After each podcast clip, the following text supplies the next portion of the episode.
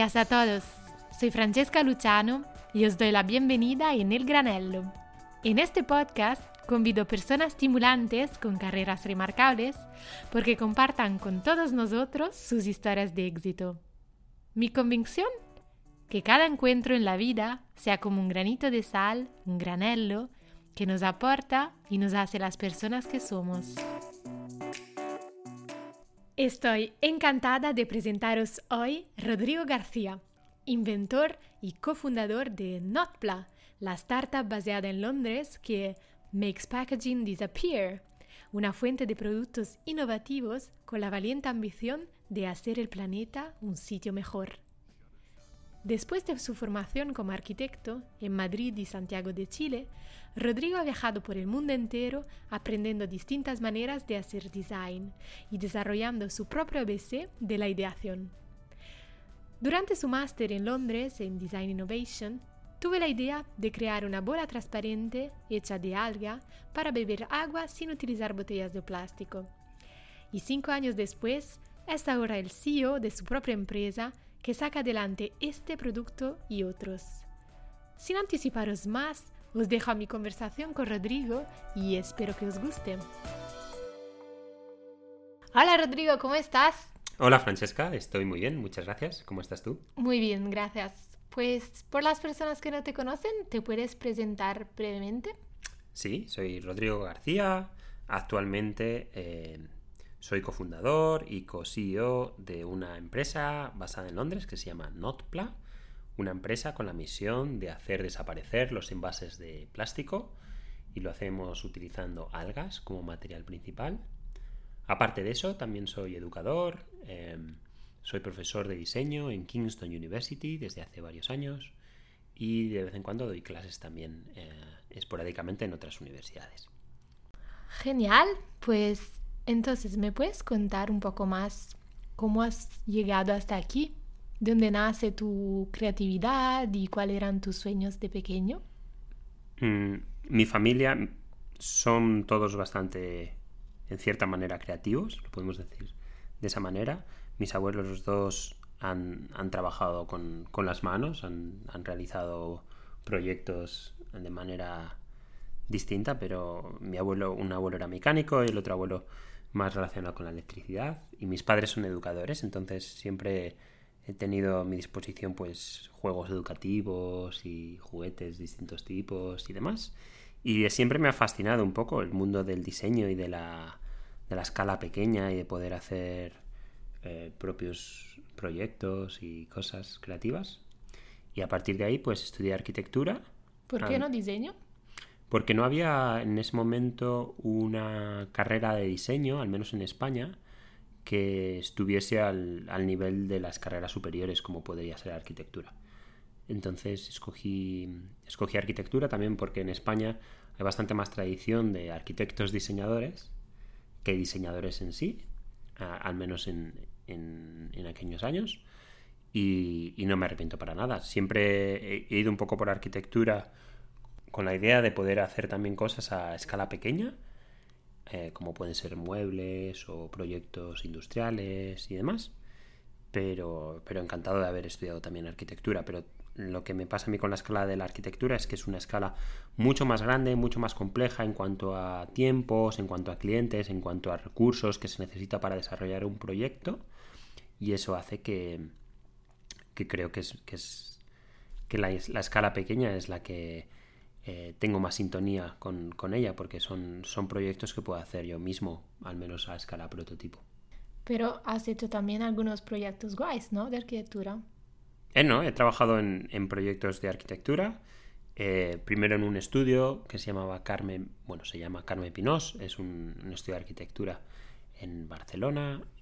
Y, luego posteriormente, pues colaborando con, con algún compañero, como Maciek Suda, que es un arquitecto en Polonia, donde hemos desarrollado varios proyectos, sobre todo culturales, y algún proyecto residencial, pero relativamente de pequeña escala y, tampoco durante mucho tiempo. Que pero te lleva a hacer a la Bienal de Venecia, ¿no? Sí, he, estado en la Bienal de Venecia exponiendo en, en, la Bienal de Arquitectura en tres ediciones consecutivas la primera con una casa que se llamaba la Casa Calipo, una casa que se esconde debajo del territorio y como si fuese un ascensor, cuando vas con un, con un mando a distancia, haces pip pip y la casa sube y, te puedes meter en la casa y cuando no estás en la casa, la casa baja y el, lo que es el techo de la casa es el mismo material que el, que el terreno alrededor, entonces la casa desaparece en el entorno. El segundo año fui con, con un proyecto que se llamaba Zip y que básicamente era un proyecto de una estructura desplegable em, que se podía montar una casa de escala pequeña en, muy poco tiempo.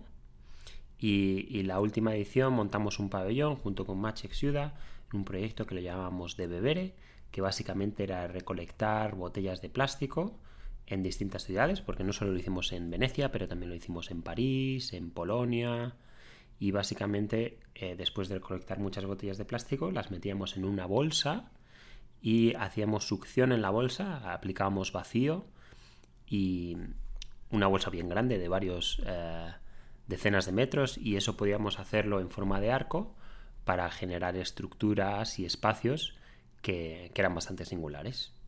Mm, entonces ya aquí empezaba tu pasión por el plástico, por lo menos tu interés. Sí, he trabajado con, con materiales, con residuos y con materiales llamados de desecho durante bastante tiempo anteriormente en distintos proyectos, pero he hecho proyectos con, con bolsas de plástico en Chile, donde hacíamos juguetes. Eh, he hecho proyectos de arquitectura también de manera hinchable con, bolsas eh, eh, de plástico unidas entre sí y se generaban estructuras o espacios bastante singulares. Y, siempre ha sido una, sí, pues una ambición el trabajar a veces por necesidad, a veces por oportunidad, con, con materiales que no tienen mucho costo, porque creo que es, que tiene mucho más sentido que muchas veces trabajar con un material que, cuesta mucho más. Entonces, ¿cómo has pasado desde arquitectura al design? Pues como te comentaba, siempre he tenido bastante fascinación por lo que es la escala pequeña, el, diseño. Y, y, tuve la oportunidad de estudiar en la Escuela de Diseño de la Universidad Pontificia de Chile, en Santiago. Eh, durante un año y ahí tuve muy buenos profesores y, me encantó un poco la experiencia. Y a partir de ahí conseguí una, beca una vez terminados mis estudios de arquitectura para ir a estudiar a, Suecia, a Umeå, al Instituto de Diseño de, de Umeå. Y estudié un año ahí, también fue muy buena la experiencia. ¿Un, máster de qué? De diseño. Eh, conexiones de diseño se llamaba, o Design Connections. Básicamente era era un poco un, máster nuevo en ese momento de, ver cómo, cómo se podía concebir el diseño desde distintas disciplinas.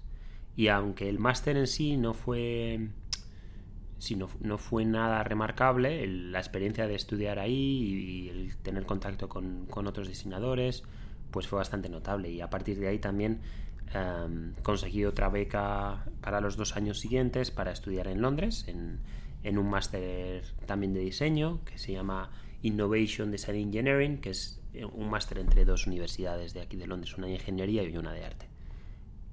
¿Tienes alguna anécdota de tu año en Suecia? Anécdota de mi año en Suecia, sí, era bastante gracioso, éramos solo cinco estudiantes en ese máster, mm. teníamos un montón de recursos, cada uno teníamos nuestro ordenador con mesas que subían con un botón, teníamos sauna en el estudio, o sea, básicamente eh, todas las semanas eh, saltábamos al río, cogíamos un trozo de hielo y nos lo volvíamos a meter en, eh, el estudio, en la sauna. Y, y, sí, hay bastantes anécdotas. Por ejemplo, hay un, concurso de diseño para una empresa de pan que quería montar un concurso internacional para em, premiar a iniciativas sostenibles. Y entonces estaban buscando un diseño para el, para lo que viene siendo el trofeo. Y con un, con un amigo, eh, Kerem, mm, vimos que no había mucha gente participando y, una noche pues nos la pasamos toda la noche haciendo eh, distintos diseños y, conseguimos los dos pues con meter nuestros diseños en la fase final y, uno de ellos, de los diseños, pues de los que yo realicé, fue el, fue el ganador y gracias a eso, pues tuve pan gratuito durante toda mi estancia en, en Suecia, aparte de, ir a la entrega de premios, que fue bastante notable durante varios años y con gente también bastante, bastante especial. Uno de los ganadores fue el MacArthur. ¿Y qué habías dibujado entonces por ese trofeo? El trofeo es eh, la marca de pan, eh, es una marca bastante singular porque era una marca del norte de Suecia cuyo logo era un alce, un, animal. Y el trofeo eh, tenía que ver con la revolución y con, generar cierto cambio en la sociedad. Entonces, básicamente, con la silueta del animal hice una revolución en, 3D eh, y eso generaba una especie de copa y básicamente con esa silueta la idea era poder replicar esa forma en distintos materiales dependiendo del año. Entonces un año fue de, madera, otro año fue de cartón, otro año fue de vidrio y, básicamente un poco esa, ese ha sido el concepto. Ok, guay. Ok, entonces después de Suecia fuiste a Londres, eh, al RCA y ¿qué tal ahí? ¿Cómo te pareció el design, el approach, design approach en Londres? Em, cierto, pues fui a estudiar a, Londres, al Royal College of Art y al Imperial College of London. Es una aproximación al diseño muy distinta a lo que tienen en Suecia. En Suecia todo es, de manera mucho más colectiva y en Reino Unido de manera más individual, más de buscar tu propia expresión o tu propio camino o tu propia manera de hacer las cosas.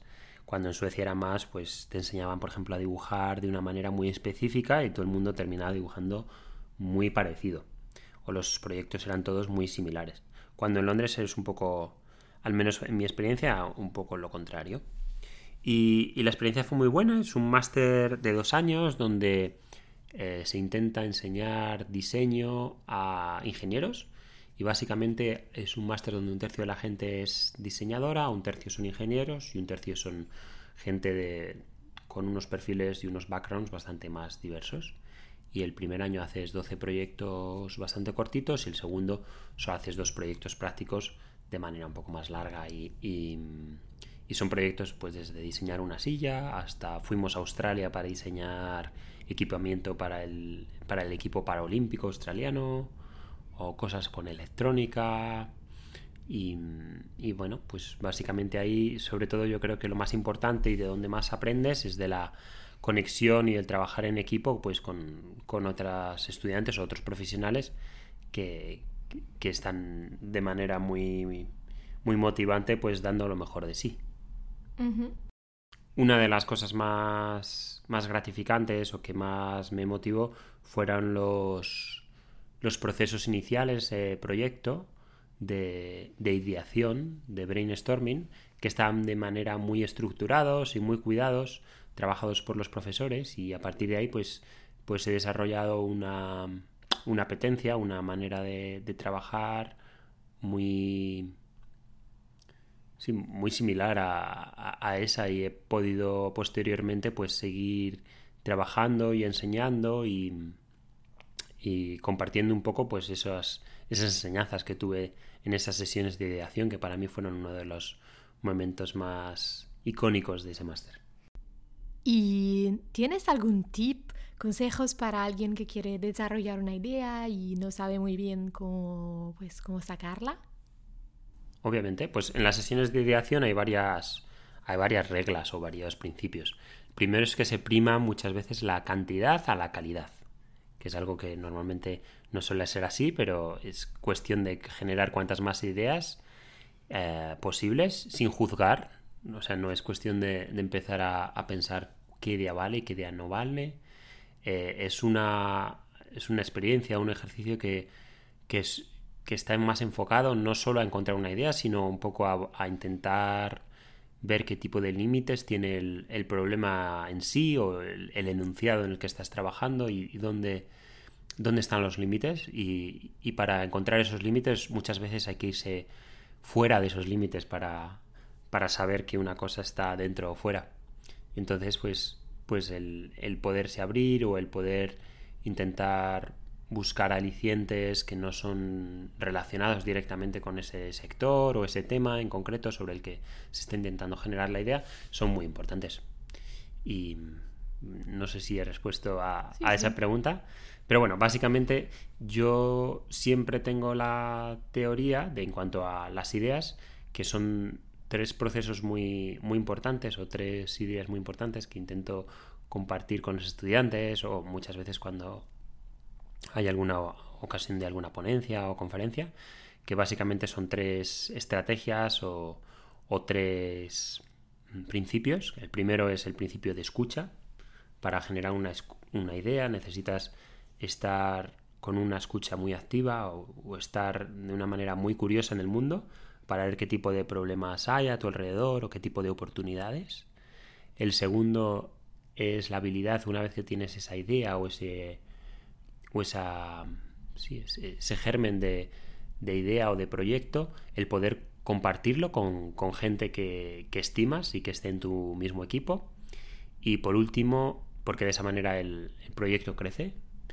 Y por último, la tercera eh, estrategia es, es, el poder eh, testear o probar o, lanzar la idea en en contadas ocasiones y de manera bastante repetitiva. Es bastante similar al, concepto de diseño de design thinking, de, poder reiterar las ideas y testearlas y, poder em, modelarlas trabajándolas de manera práctica, eh, no solo de manera teórica.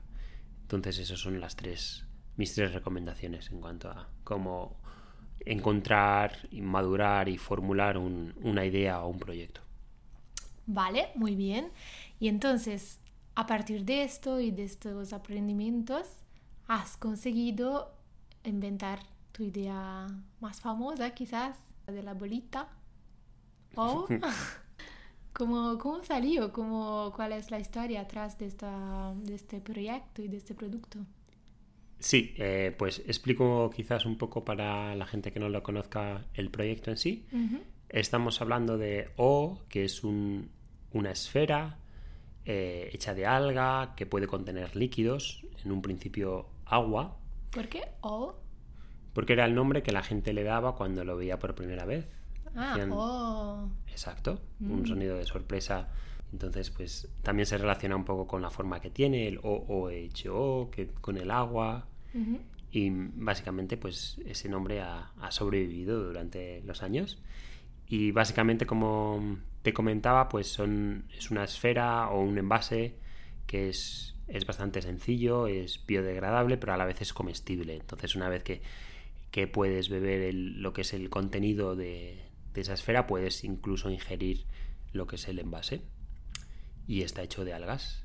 Y un poco volviendo a la pregunta inicial de dónde salió esta idea, pues la verdad es que salió de, otro proyecto en el que estaba trabajando también en la universidad, que era una nube artificial, que básicamente era una nube para conseguir agua del, eh, del mar, como si fuese un, un gran globo o un gran envase que conseguía calentar el agua del mar, desalinarlo y una vez que el agua estaba en, de manera no líquida, sino en vapor, el agua es mucho más ligero que el aire y consigue elevarse y eso hacía que como el globo, la nube artificial se elevase, pudiese ser dirigido a donde se quiere llevar el, agua, eh, transportado por aire, no por, no por tuberías, es como lo transporta la, naturaleza en muchas ocasiones.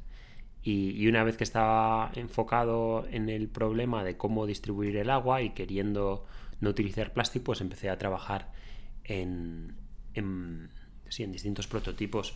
Y uno de ellos fue, pues fue este proyecto, que en principio no tenía mayor importancia que, que una idea. Y de hecho el, supervisor que tenía en la universidad me dijo que no, que no lo siguiera adelante con eso, que mi proyecto era la nube. Pero básicamente en, en verano, una vez que la universidad paró, pues lo presenté a, una competición, o sea, lancé un poco la idea, como, como estábamos hablando, y pude compartirla con, con más amigos o con, con, familia o con, con, Pierre, que ha sido el, el, compañero un poco de esta aventura desde entonces, que era, que era había trabajado en envases en L'Oreal antes. y un poco pues a partir de ahí pues, pues poco a poco ha ido tomando forma no solo como proyecto sino también como empresa. ¡Wow! ¡Qué guay! Así que de, desde una bolita has conseguido crear un producto súper innovativo y con un grande potencial. ¿Y cuáles han sido las etapas más importantes por llegar desde una idea hasta una empresa? Pues empezamos consiguiendo ciertos premios y cierta financiación de la Unión Europea. Y en, esa época no estábamos trabajando de manera em, completa en el proyecto.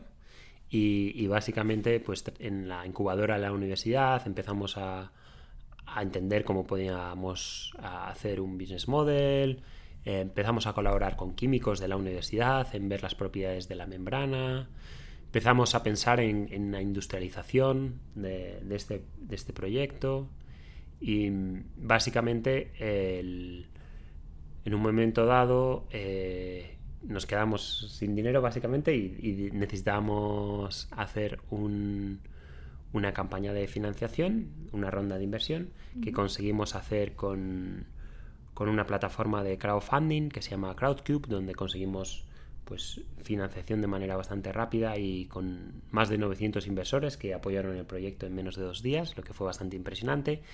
Y a partir de ahí, pues sí que conseguimos bastantes recursos para poder contratar a un equipo, tener nuestra propia oficina, empezar a invertir en maquinaria, en el desarrollo de, sí, de eso, de máquinas industriales para hacer nuestro producto y en poder colaborar con más, con más empresas y a poder hacer más proyectos. Y, bueno, y a partir de ahí pues ha sido un poco de manera continua el crecimiento. Ahora somos 26 personas trabajando en no solo el proyecto este de, de O, pero también estamos trabajando en, en dos o tres líneas de productos más. Una son recubrimientos para envases de cartón, que actualmente son recubrimientos plásticos, pero nuestros, nuestra alternativa es sustituirlos con, materiales de algas para proveer impermeabilidad al cartón, básicamente, para envases de comida, por ejemplo. Y la tercera línea de productos es eh, películas de eh, envases flexibles, básicamente, para contener otro tipo de productos, como puede ser pasta o tornillos o cereales, pero con la particularidad de que estos envases pueden ser solubles, de tal manera que, por ejemplo, en el caso de la pasta lo puedes poner en, en lo que viene siendo la, la, olla donde haces la pasta directamente el envase y va a añadir sal y, condimento a, a, la pasta en sí. Ok. Y entonces, ¿cómo, ¿cómo ha sido pasar desde ser dos en incubadora de la uni a ser 26 en tu propia empresa, consigues ser, em, mantener tu aspecto creativo y ser, eh, sí, el designer de la situación, siendo a la vez CEO y jefe de, pues, 25 personas? Pues em, la verdad es que las funciones cambian mucho cuando estás, cuando eres dos, que cuando eres 26. Y, y muchas veces pues echo un poco de menos quizás la parte eh, más creativa o más de, ensuciarte las manos haciendo experimentos y, muchas veces pues eh, pues sí son, son muchos más reuniones o cosas relacionadas con coordinar el equipo o temas de inversión lo que se lleva la mayoría del tiempo que es un, poco una pena. Pero la verdad que, que quiero creer que, el, el, tener enfrente de la empresa pues tanto a Pierre como a mí, a gentes creativas un poco en sí, pues hace que todo el mundo o todos los equipos que, trabajan en la empresa se empapen un poco de esa sí, de ese design lead, lo llamamos en inglés, como de esa liderar por parte del diseño, no por parte del negocio o por parte del sí, de, otro tipo de sí, de fuerzas que pueden que pueden liderar proyectos. Entonces espero que, eso sea un poco una impronta. ¡Qué bien! Me gusta esta ambición de escalar el design approach y contagiar a tus empleados con tu visión. Entonces, por lo que he entendido, eh, vuestra ambición es muy grande y, por hacer el bien del planeta. Me pregunto, ¿no te da miedo a veces el hecho de ser un pequeño equipo con un producto difícil de reproducir en gran escala? ¿Cómo vas a conseguir ser sustainable y tener uh, un impacto real en el mundo? Pues eh, hemos estado trabajando sobre algunos de nuestros principios últimamente y, por ejemplo, nuestra posición en cuanto a la sostenibilidad es que sostenibilidad no es suficiente para nosotros. Mm. Básicamente, la sostenibilidad implica que lo que consumimos no hace un daño significativo en nuestro entorno. Pero nosotros queremos ir un poco más allá y, y buscar qué tipo de conceptos son no solo sostenibles, pero lo que ahora se denomina regenerativo. Cómo podemos aportar más que quitamos o más que nos quedamos igual a nuestro planeta. Entonces estamos intentando ver de qué maneras podemos, con nuestros productos y a base de, nuestros productos, aportar a ciertos ecosistemas o a ciertas, bueno, a- al planeta en sí, que lo hemos estado dañando como sociedad de consumo en los últimos años, algo más de lo que le quitamos. Entonces estamos pues trabajando con, con distintas granjas de algas y en distintos, distintos proyectos forestales para poder aportar más de lo que quitamos como, como uso de productos, básicamente. Muy bien. Tus historias son todas muy, muy successful, pero ¿me puedes contar una vez que has hecho un error, algo que de verdad te ha ido mal y desde el cual has aprendido? Un error. Am, Una lección de así en el trabajo, en la en el construir la empresa, en el desarrollar. en desarrollar, pues hay muchas veces, por ejemplo, que, que las personas que en un momento dado piensas que van a ser claves para mover la empresa hacia adelante, no terminan siéndolo y necesitas cambiar esas personas, por ejemplo. Em, Errores de valutaciones de personas. Mm. O errores de no saber dónde va a encajar mejor el, el producto, o errores de complejidades de hacer el- la maquinaria, por ejemplo, para hacer el producto súper compleja y eso hace que no sea replicable. O, o ciertas decisiones de trabajar con, con ciertas empresas de cierto tamaño en vez de otras. Am, y bueno, yo creo que nos equivocamos todos los días, pero esperemos que sigamos aprendiendo a base de esos errores. Claramente. Y, mm, ok, entonces hasta ahora hemos hablado de tu pasado y de tu presente. Eh, mi próxima pregunta y quizás la final es, what's next? What's next? Um, pues en Notepla es intentar tener un impacto más profundo en alguna de las líneas de productos que tenemos y quizás abrir alguna más. Y de manera personal, pues poder trabajar en proyectos quizás no tan ambiciosos como, como Notepla en cuanto a impacto, pero, pero sí de. Sí, de, que con, con cierta. con cierta magia en, en ellos. Ese es un poco mi, mi ambición personal y poder seguir compartiéndolo con alumnos o con, con amigos o con compañeros. Seguro es así. Entonces ahora te voy a poner las preguntas granello, las preguntas que hay que responder con una sola palabra y sin pensarlo mucho. Estaba deseando llegar a esta sección. Así que vamos allá. Venga. Una ciudad, Em, Toronto, un museo, Museo de la Ciencia de Londres. una startup, Una startup. A ver, voy a decir una que no sea Notpla. Mm, Notpla, voy a decir Notpla. un viaje, Un viaje. mm, viaje a Santander para hacer surf. un hotel, Le Colline du Niassam en Senegal. Un plato que te preparan en tu casa, Un plato, la macedonia de frutas de mi abuela. Riquísimo. una peli, Una peli, Noviembre, de Achero Mañas. un inventor. Leonardo da Vinci. ¡Olé! ¡Olé! Muchas gracias, Rodrigo. This has been fascinating. Gracias, Francesca. Gracias a vosotros también por escuchar hasta el final este episodio del Granello. Espero que las palabras de Rodrigo hayan sido de inspiración y que os den la motivación para sacar adelante vuestras ideas creativas. Hasta pronto y buen final de año.